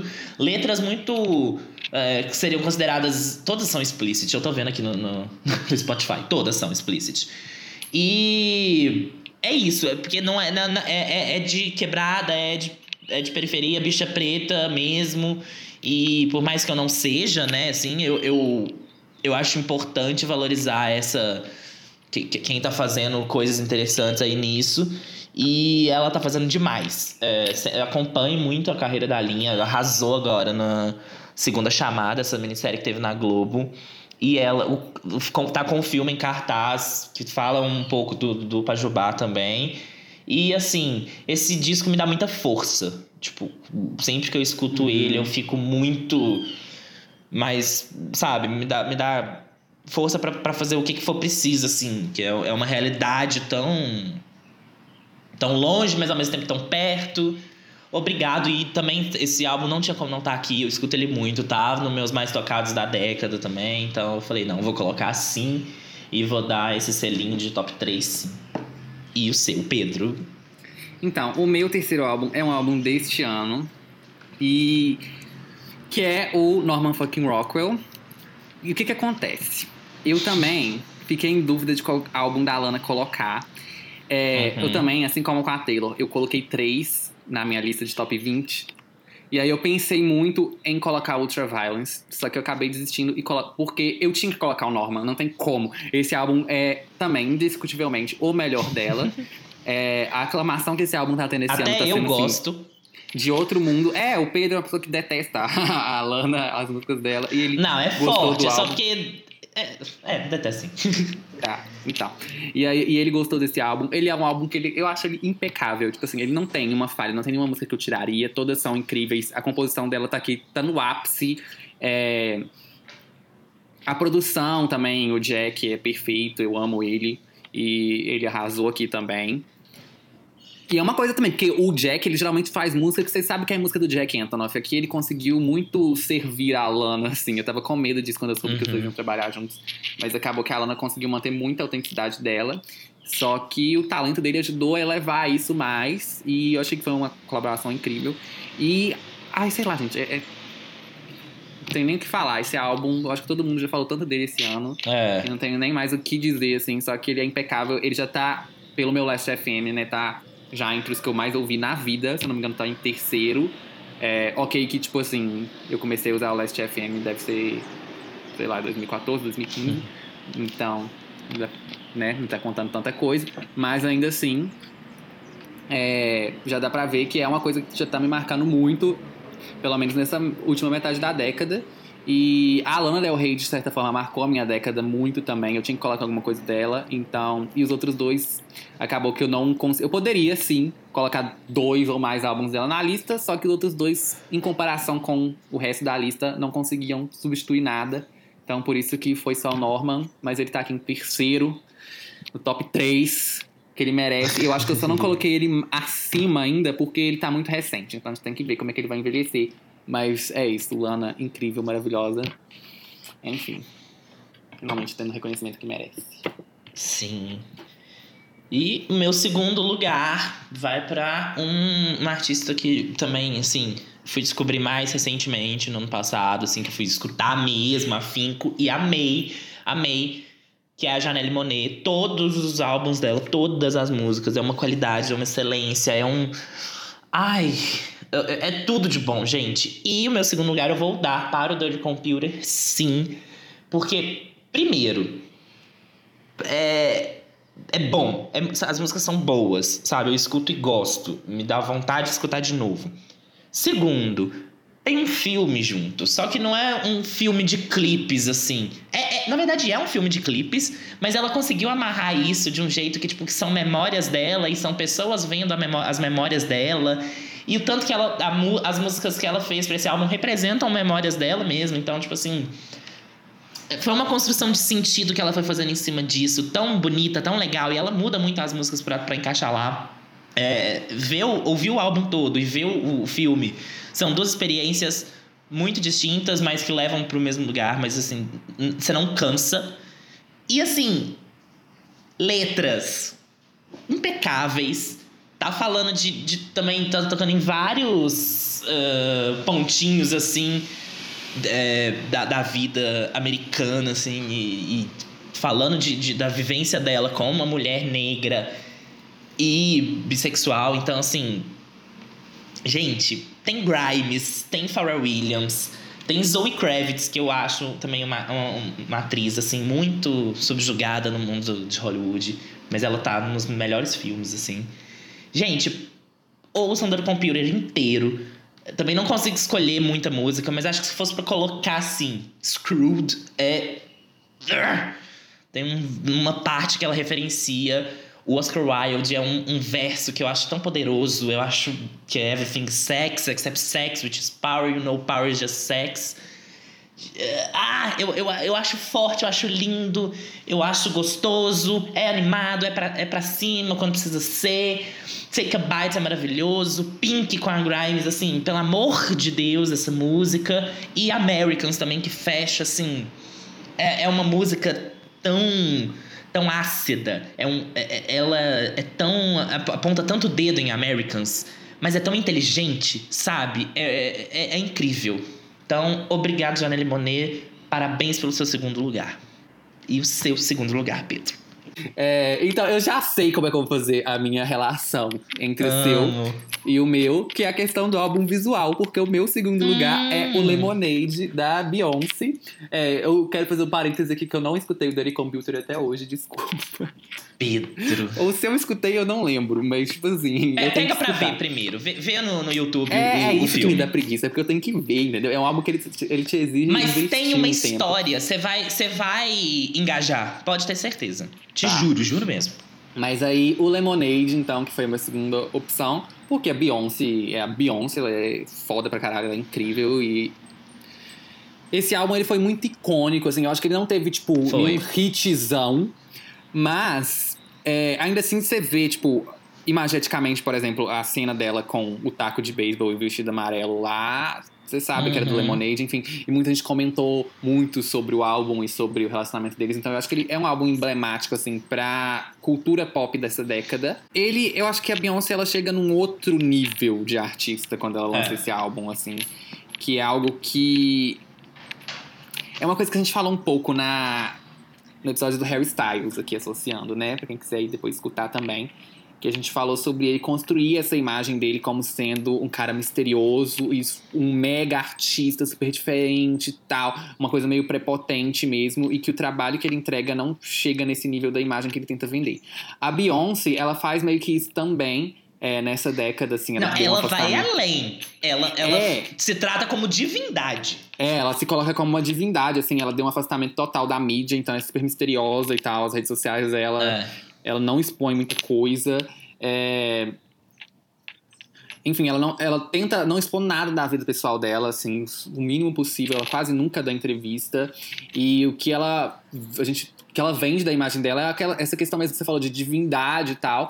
É. E poderia ser a mesma coisa do Harry, tipo, do trabalho que ela não entrega, que ela entrega, não chegar nesse nível, mas não é, porque o Lemonade, Não. ele chega nesse nível, tipo assim, ele justifica ela se tratar como divindade, porque ele é um álbum impecável, ele é uma obra de arte mesmo, assim, é, tanto a parte visual dele, a estética dele, eu acho linda e tal, tipo, o filme que tem, né, Lemonade, é incrível Uhum. também, mas o álbum em si mesmo, ele é muito cinematográfico, assim, ele constrói muito uma coisa na sua cabeça enquanto você tá escutando. Todas as músicas se conectam, elas contam a história aí desse relacionamento e de superação e tudo, e ainda trazem questões sociais e políticas pra dentro disso e tal. E a Beyoncé sendo muito aberta, que ela geralmente não é, né, sobre a vida pessoal dela, mas É. aqui nesse álbum ela, tipo, tá, eu vou contar, mas tipo, vai ser eu que vou estar falando, não vai ser a mídia falando sobre isso. E aí ela expõe muita coisa nesse álbum também. É, E enfim, ah, esse álbum ele é, ele é um outro nível de obra, assim, não dá pra fazer também. É outro álbum que não dá pra fazer uma lista de melhores álbuns da década sem falar dele, porque ele é impecável, ele é. Ai, sei é lá, ele maravilhoso. tudo. Eu, por outro lado, agora, indo, indo para o meu, olha, álbum da década. Trago um artista muito diferente da citada anterior do Pedro, que é a própria Beyoncé, com o auto-intitulado Beyoncé de 2014. Gente, 2013. assim. É 2013? É, foi tipo Tá, assim, sorry. 31 de dezembro, sei lá. Foi ah, é, foi tipo no finalzinho, né? é porque eu olhei pela, pela edição Platinum, que aí ela, ela saiu em Ah, é, 2014, mas ele é do finalzinho de 2013 mesmo. Gente, é, eu amo o Lemonade. Eu não. Tipo assim, não consigo também não, não pensar ele numa lista assim. Que bom que o Pedro colocou, eu posso colocar o Beyoncé. Mas eu acho o Beyoncé muito melhor do que o Lemonade. E eu acho que ele. Ela, ela só não conseguiu tanto impacto quanto ela conseguiu no Lemonade. Porque ela foi mais fundo. Só que eu acho que pra ela ter ido mais fundo no Lemonade, ela precisou ter feito Beyoncé antes. E eu acho as músicas é, mais a minha cara, é mais o que eu gosto de escutar, assim. Então, eu Uhum. gosto de todas as músicas também. Eu sei cantar todas as músicas. E o Beyoncé também foi um álbum visual. Não tinha, Sim. tipo, um filme assim e tal. Mas assim, a fórmula que ela fez no Lemonade, toda, ela tinha feito no Beyoncé antes já. Que era de lançar de surpresa, lançar com clipe todas as músicas, é, meio que sem divulgar uma mais do que a outra, né? Mas depois acaba que uma vai virando single, de acordo com, com a recepção que ela vê que, ela, que as músicas vão tendo. E a sonoridade me, me puxa mais, sabe? Eu acho o, esse álbum, assim, lindo do começo ao fim. Lindo, lindo, lindo, lindo, lindo, lindo. Flawless é uma música, assim, ah, que não tem como. Super Power com Frank Ocean. Amo Frank Ocean. Então, assim, tudo de bom. É, EXO, ai, sabe, representa tanto o, o, o momento em que isso foi lançado. Pretty Hurts, ah, linda demais Pretty Hurts. E tipo assim, todas as músicas são tão gostosas. Eu acho que ele é um álbum um pouco mais morno, o Lemonade ele é mais, não, não falando que isso é ruim, tá? Ele é mais tio, assim, o, o Beyoncé. Mas eu acho ele mais coeso, eu, eu acho ele mais envolvente. E ele representou muito também. É... E aí, tanto que uma minha amiga minha falou: Ah, Beyoncé lançou um álbum. Eu falei: Não, não lançou, porque não teve divulgação nenhuma, não teve nenhum clipe antes, não teve nenhum. Porque, né, todo mundo faz um lead single, faz alguma coisa assim. E aí, quando eu, eu falei, ah, deve ser o antigo que você tá falando. Mas aí, quando eu cheguei em casa, não, ela tinha lançado mesmo, tava lá, aquele monte de música boa, sem saber até o qual que você ouve, o que, que você faz, assim. Eu achei isso muito legal, representou muito pra mim. E, tipo, é, eu sinto que depois dela ter lançado esse álbum assim, com o clipe, com tudo, as- o jogo mudou muito. Tipo assim, Claro. a galera teve que, que rebolar muito mais pra fazer as coisas se destacarem. Porque a É Beyoncé, ela tem isso, ela dá uns passos muito largos para as pessoas acompanharem. É muito difícil. Change the E- game da Digital Drop. Exatamente.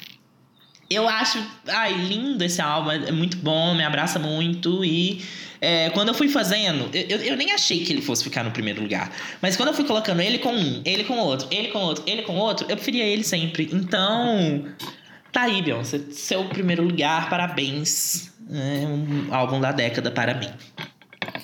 Então, o meu álbum da década, de novo aqui vou, vou puxar, né? É o álbum que também não teve divulgação nenhuma. Que é o Melodrama da loja. Mas foi depois, aqueles. Eu, Obrigado. gente, é óbvio, quando vocês clicam num, num podcast, você já me conhece, seja pelo podcast, ou pelo Twitter, ou pelo Uhum. YouTube, ou enfim, pe- pela vida pessoal.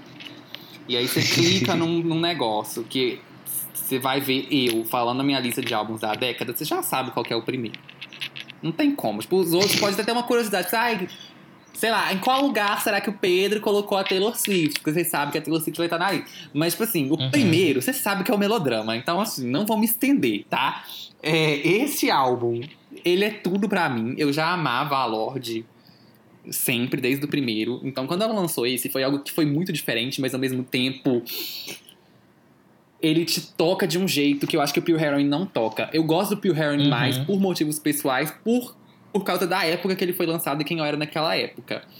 Mas assim, o melodrama é indiscutivelmente melhor, não que o Pure Heroin seja ruim, mas isso só fala do quão o, o melodrama é incrível para ser melhor ainda, né? Ele é tipo, ele é muito, Uhum. muito superior. E ele é uma obra de arte também. Tanto os três, isso que eu tô falando, do que eu falei mais cedo, né? O meu Sim. top 3 é porque os três álbuns, eles são assim, obras de arte na música pop. Então, O- eles tinham os meus também, eu considero muito. É, tipo, todos os outros são, assim, trabalhos muito incríveis e Aham. tal, mas esses três, eles estão num outro nível, assim. Eles estão. É, é outra coisa. E o melodrama, por motivos pessoais, ele é o primeiro. Tipo, talvez se eu fosse julgar, assim, ah, Lemonade ou melodrama, qual é o melhor? Óbvio que todos têm seus pontos fortes e tal, mas talvez eu colocasse Lemonade como melhor, assim, tecnicamente, sendo bem frio. Uhum. Mas eu não tô aqui pra ser frio, né? A gente tem que ser um ser humano. A graça de ver essas listas de pessoas e não de revistas é pra você ver esse lado mais subjetivo mesmo. E assim, eu tenho que colocar É. o melodrama porque ele. Ele me representa mais, assim, eu amo muito a Lorde, esse álbum, ele é muito incrível. Ele também não tem nenhuma música que dá pra tirar dele. Todas Realmente. são muito diferentes, mas ao mesmo tempo elas contam muito uma história ali, tudo. A capa dele eu acho linda. Tudo nesse álbum pra mim é lindo. É, ele é tudo, assim, é, um dos maiores arrependimentos mesmo foi não ter feito um esforço maior pra ter visto o show quando ela veio no Brasil. Eu ia ir, só que acabou que o dinheiro que eu tava reservado acabou que eu tive que usar ele pra outras coisas. E aí eu poderia ter tentado Feito um lá, no presente de aniversário adiantado pros meus pais ou qualquer coisa. Então, assim, é um arrependimento. Mas, né, tá aí, vamos ver o Calma. próximo show dela. Quando ela vier, eu tenho que ir, mas. Enfim, né, gente? Arrependimentos da vida, mas o melodrama tá aí no meu primeiro lugar, porque esse álbum ele é tudo pra mim mesmo. E, então, não dá. Realmente, muito bom. E agora eu acho que a gente já pode falar das nossas menções honrosas, né? Os outros Sim, álbuns, sim. os outros 10 álbuns que não conseguiram entrar no nosso top 10. Ah, eu Aqui amei que a eu, pelo gente menos, não vai. fiz ordem nenhuma. Você fez? Não, só tipo. Eu fui fazer a ordem É, então depois. eles não estão foi em o ordem, último. gente. A gente já- é, É. eu também fiz a ordem depois que eu já tinha 10 separados. Então esses aqui eles não estão em ordem, mas são 10 que poderiam ter entrado, mas não entraram. Uhum. Então, é, você começa, fala bem rapidinho o nome do álbum e por que, que você não colocou ele. Não precisa falar mais Beleza. nada, eu acho, né? Porque Esse é muito meu momento, porque eu sou péssimo pra escolher, então eu amo que eu vou poder falar. Olha, o- os que eu não escolhi, primeiramente, foi o Bangers, da Miley Cyrus, de 2013. Eu amo esse álbum, também é impecável, as músicas todas muito boas. Mas, sei lá, eu, eu sinto que eu não tenho uma conexão tão grande pra ele pra colocar num top 10. O outro foi o Emotion da Carly. E como o Pedro já ia falar, e tipo, eu sinto que ele tem mais afinidade com o álbum, então. Bora lá, eu acho também que eu não colocaria no- numa lista de top 10 por isso, por não ser tão próximo assim meu, mas eu gosto muito. When We All Fall Asleep, Where Do We Go, da Billie Eilish, que tá muito recente também, mas eu acho que assim. Que, que veio pra diferenciar. Todas as músicas são muito boas também, e eu gosto muito, fazendo sucesso. Mas sei lá, acho que ainda vão ter várias listas aí pra ela brilhar. O Anti da Rihanna, que foi uma briga, eu queria muito falar também, mas aí deixamos com o Pedro, então só por isso que eu não pus na minha. O Oil of Every Person Inside da Sophie, que eu achei muito. Sei lá, acho que ia ser estranho eu colocar ele numa lista de top 10, mas eu amo também, escuto as músicas todas e não tiraria nada, é perfeito demais. O Dangerous Woman, da Ariana Grande, que, tipo assim, é, eu sinto que veio num momento que não tava tendo muita música que eu, que eu me conectava, e o Dangerous Woman eu não acompanhava tanto a carreira da Ariana. E aí eu gostei tanto de todas as músicas, isso foi um dos primeiros álbuns assim que eu comecei a escutar álbum mesmo e pensar ali na nessa ideia toda, gostei muito.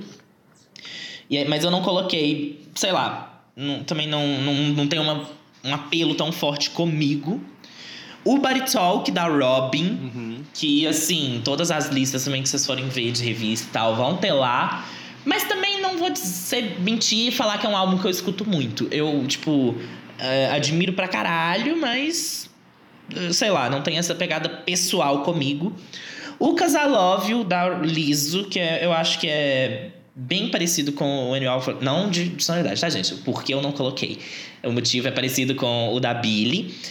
Porque, sei lá, muito recente, muito ah, de agora, mas assim, arrasou. Eu amo a Liso. Que álbum gostoso de escutar, todas as músicas maravilhosas. O melodrama da Lorde também, que tipo, não tinha como não deixar o Pedro falar dele. Ficou no primeiro lugar e também, assim, eu gosto muito de, de- também do álbum, mas assim, é, também não tenho uma conexão tão forte. E o Random Access Memories do Daft Punk, que eu lembro que eu escutava muito. Escutava pra caralho. Mas assim, acabou que depois de um tempo eu não. Não que ele é, não tenha envelhecido bem, porque eu acho que ele envelheceu sim, é um álbum muito bom. De vez em quando eu pego pra escutar. Mas não foi um que, tipo, que cresceu muito dentro de mim com o tempo. Então eu deixei de fora. Foram esses. Isso, assim, da lista selecionada. Tinha uma lista maior que essa ainda. Mas o top 20 meu foi esse. Então, a minha lista, eu acho que ela só chegou nesse ponto de 20 mesmo, não passou. Então, vou falar dos outros 10. Eu acho legal que a nossa lista final, a sua foi bem a coisa da diversidade e tal, de É. estilos e não sei o quê. E a minha foi uma coisa bem básica, mas que são os essenciais, né? De quem gosta de Filho pop. do Tumblr, A gente, a filho gente do cumpriu Tumblr. todos os. É, do- tanto do lado É. do Tumblr quanto do lado do popzão basicão mesmo. Então acho que a gente Sim, cumpriu sim. todos os lados aí com a nossa lista final. Mas a minha, então, dos álbuns que não passaram. É, primeiro, Ultraviolence, eu até expliquei um pouco quando eu falei do Norman. Tipo, eu fiquei. Eu gosto muito do Ultraviolence, ele me marcou muito também o meu 2014 ali, a minha fase do Tumblr, a minha fase gótica, dark. Ele, ele tem uma sonoridade diferente, assim, que a Lana Del Rey, ela tem uma sonoridade mais lenta e tal, mas o Ultraviolence, ele é um lado mais sombrio, que eu acho que ela não entrou tanto em outros álbuns. Tipo assim, pra quem não escuta, é meio estranho, porque parece que todas as músicas elas são assim, mas não é. O Ultraviolence tem uma vibe diferente. E é uma coisa um pouco mais acústica também, e ele é bem mais triste, mas é mais sombrio mesmo. Então, é... E eu, sei lá, eu gostava muito do álbum, gosto muito ainda, mas ele não entrou porque eu acho que ele não é tão representativo assim da Lana e não dava pra colocar, não consegui justificar na minha cabeça colocar dois álbuns dela na lista, sabe? Igual eu consegui fazer com a Lorde. É, O Sweetener, eu fiquei muito triste porque não teve Ariana Grande na lista. Porque, É assim, mesmo. ela é a artista, com certeza, a artista que eu mais escutei na década. Se a gente fosse fazer de artistas, eu teria colocado ela. Mas como a gente fez de álbum, não dá, porque, assim, não- eu não tenho nenhum álbum dela que eu fale, tipo, uau, que álbum incrível.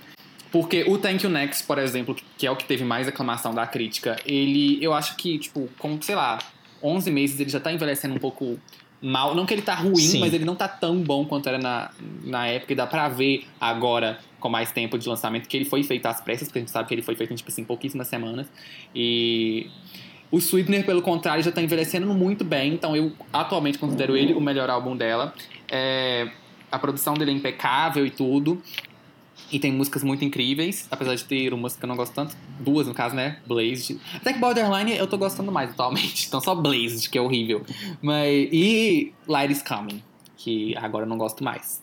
Mas assim, ainda assim eu acho que ele não chegou no nível de entrar na lista. Também não consegui justificar na Sim. minha cabeça colocar porque como eu falei, a minha lista não teve tanto critério assim, mas eu não consegui, entendeu? Colocar ele lá. Eu fiquei muito triste com isso, porque eu queria ter colocado a Ariana. Como eu disse, ela é com certeza a artista que eu mais escuto. Pode não ser a que eu sou mais fã, assim, apesar de eu gostar muito dela, mas é a que eu mais escuto. É, e eu- esse é o álbum que eu mais gosto dela. É, o Pedro até falou dele que ele não acompanhava tanto a carreira dela Uhum. antes do Dangerous Woman, né? Eu, eu sempre penso isso, tipo assim, quando eu tô pensando na carreira da Ariana, tipo, ah, eu não acompanhava tanto. Mas aí, quando eu lembro de cada álbum, tipo, eu lembro de tudo da era, assim, de acompanhar. Eu acompanhava ela na época de Victorious. Eu lembro quando a gente até falou do negócio do Born This Way com o Express Yourself. A Ariana tem um mashup dessa época, ela é novinha. Ela tem no canal do YouTube dela. Eu lembro de quando ela postou esse vídeo, gente. Tipo assim, eu acompanho a Ariana desde 2010, 2011, sei lá. E aí, é, a única era dela que eu não acompanhei mesmo, que eu não ouvia as músicas na época, foi o Yours Truly, né, que é o primeiro. Não sei porquê. Mas aí, My Everything eu ouvia tudo. Dangerous Woman eu ouvia tudo. Sweetener eu ouvia tudo. Então, assim, eu acompanhei a carreira dela inteira, praticamente.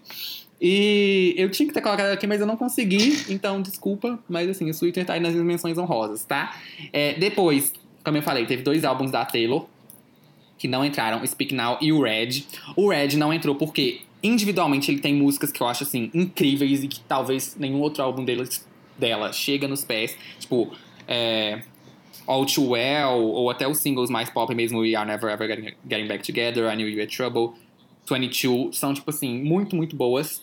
É, composição também, State of Grace, a própria All Too Well, tipo, são a ápice dela. Mas o álbum em si, eu acho um álbum muito bagunçado. Ok, que eu acho que é parte do conceito dele ser bagunçado, porque como ele tá Uhum. falando aí de é, coração partido e tal, ele, ele tem um pouco disso de, tipo, como que você fica com as emoções todas um caos, assim. Então ele tenta traduzir isso um pouco com a ordem das músicas, que é uma bagunça, tipo, é balada no meio de música animada e tal.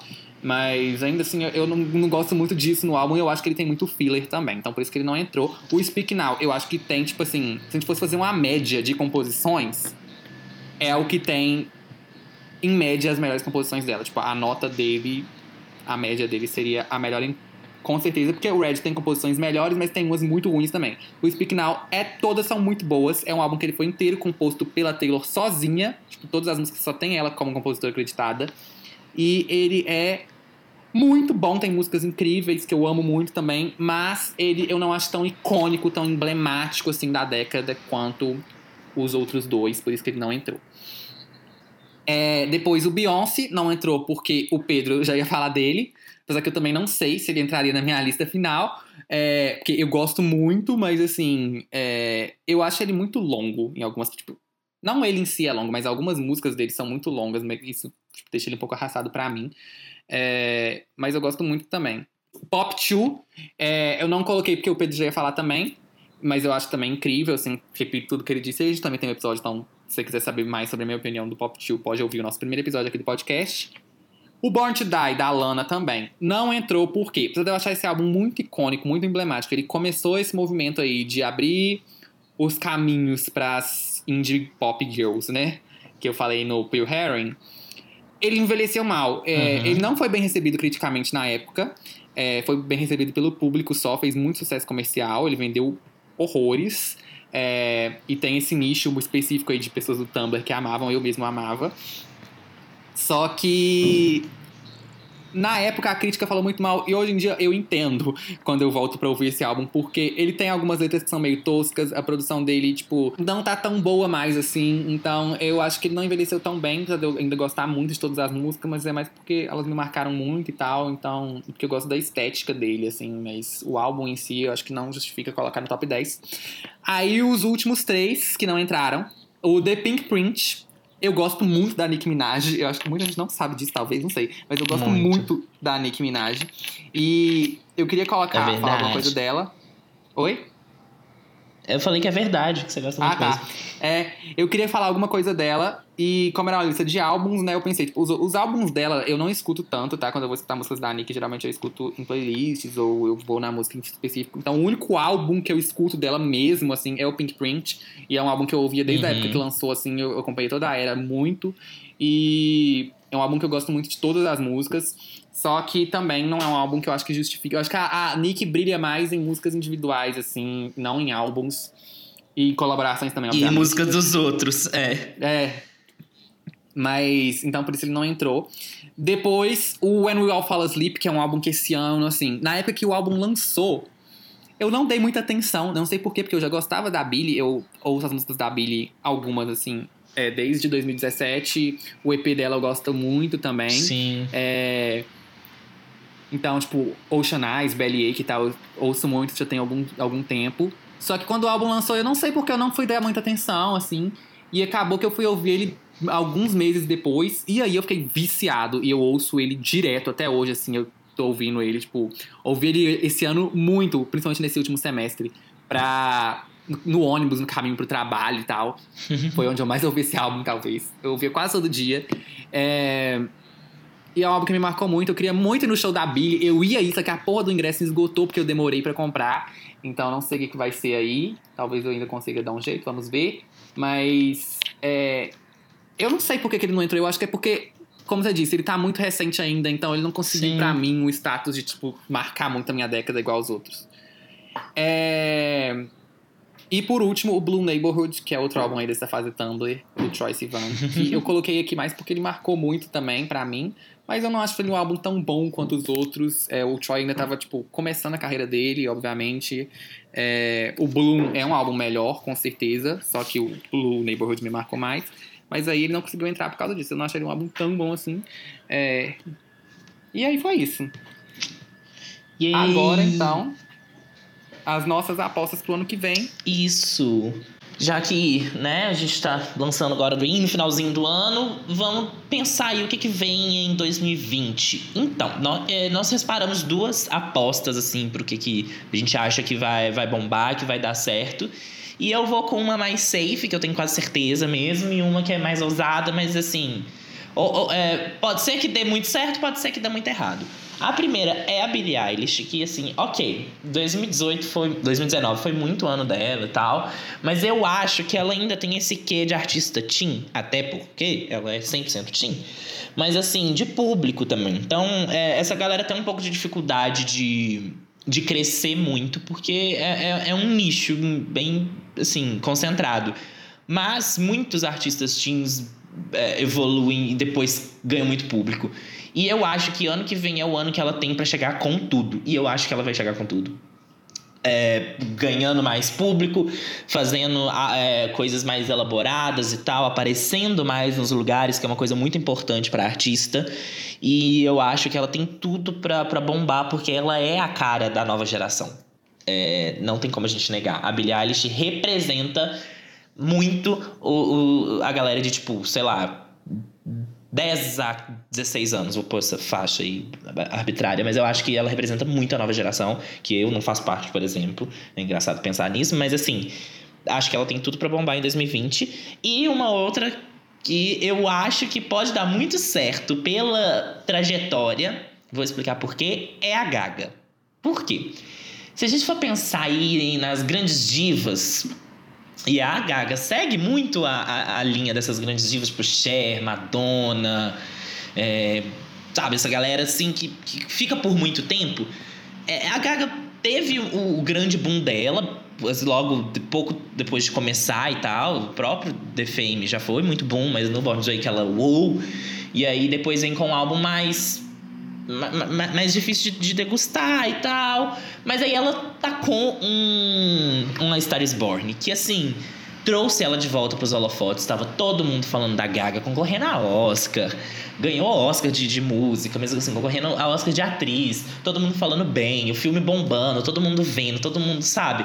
A soundtrack concorrendo em todo quanto é lugar, ganhando, acho que é, de música original, ganhou todos os prêmios, assim. Então eu acho que tá no momento certinho para que se ela lançar um álbum que tá com música atual, e quando eu digo atual, assim, é, que, atualizada, sabe? Que, com, com uma coisa que vai pegar, que é, tá ali entre o conceito, entre o diferente, que é a marca dela, que eu acho que no Joanne não pegou tanto porque ela não trouxe tanta excentricidade assim, mas que ela tá trazendo de volta na Enigma, que é essa é, que dá pra gente ver que ela tá, tipo, maluquésima na, nessa residência.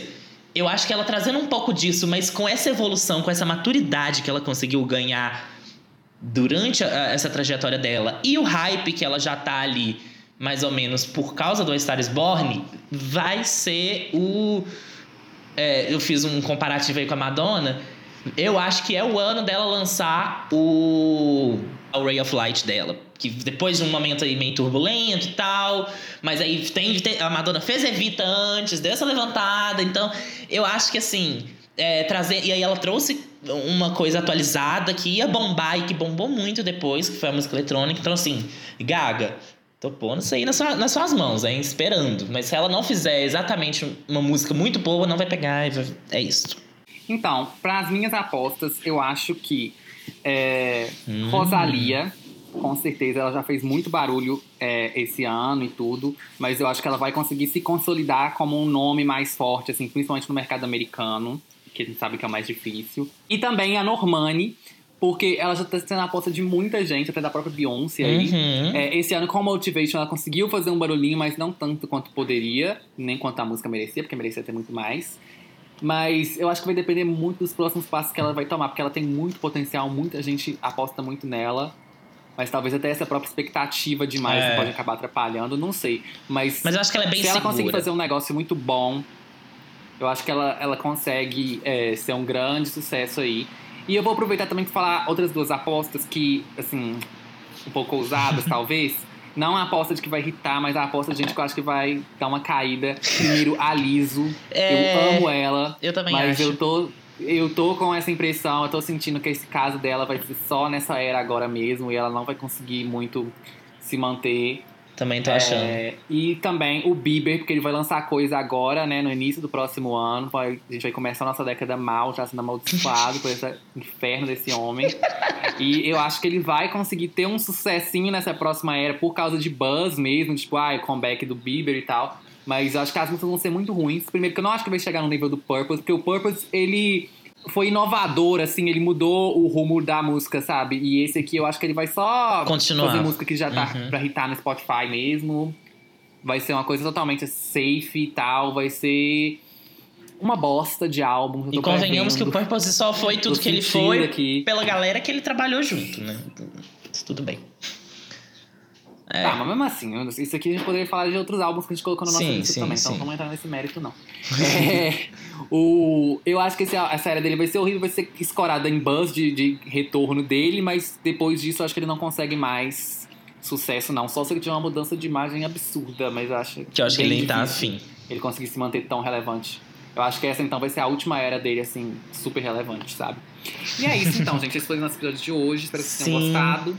É, eu sou o PQ Pedro, tira o O, coloca o X no Twitter e no Instagram. E PQ Pedro só, normal, né? No YouTube. Eu sou o Augusto Pedro SMD, tanto no Instagram quanto no Twitter.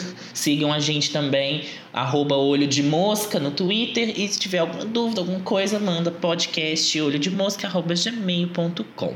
Estamos em- agora em todas as plataformas digitais. Acho interessante falar até no Deezer a gente já está. Então, assim, pode escutar, pode mandar para todo mundo. E vamos ver o que 2020 traz. Beijos! E obrigado por terem escutado a gente aqui nesse ano de 2019. Isso. Até a próxima. Tchau!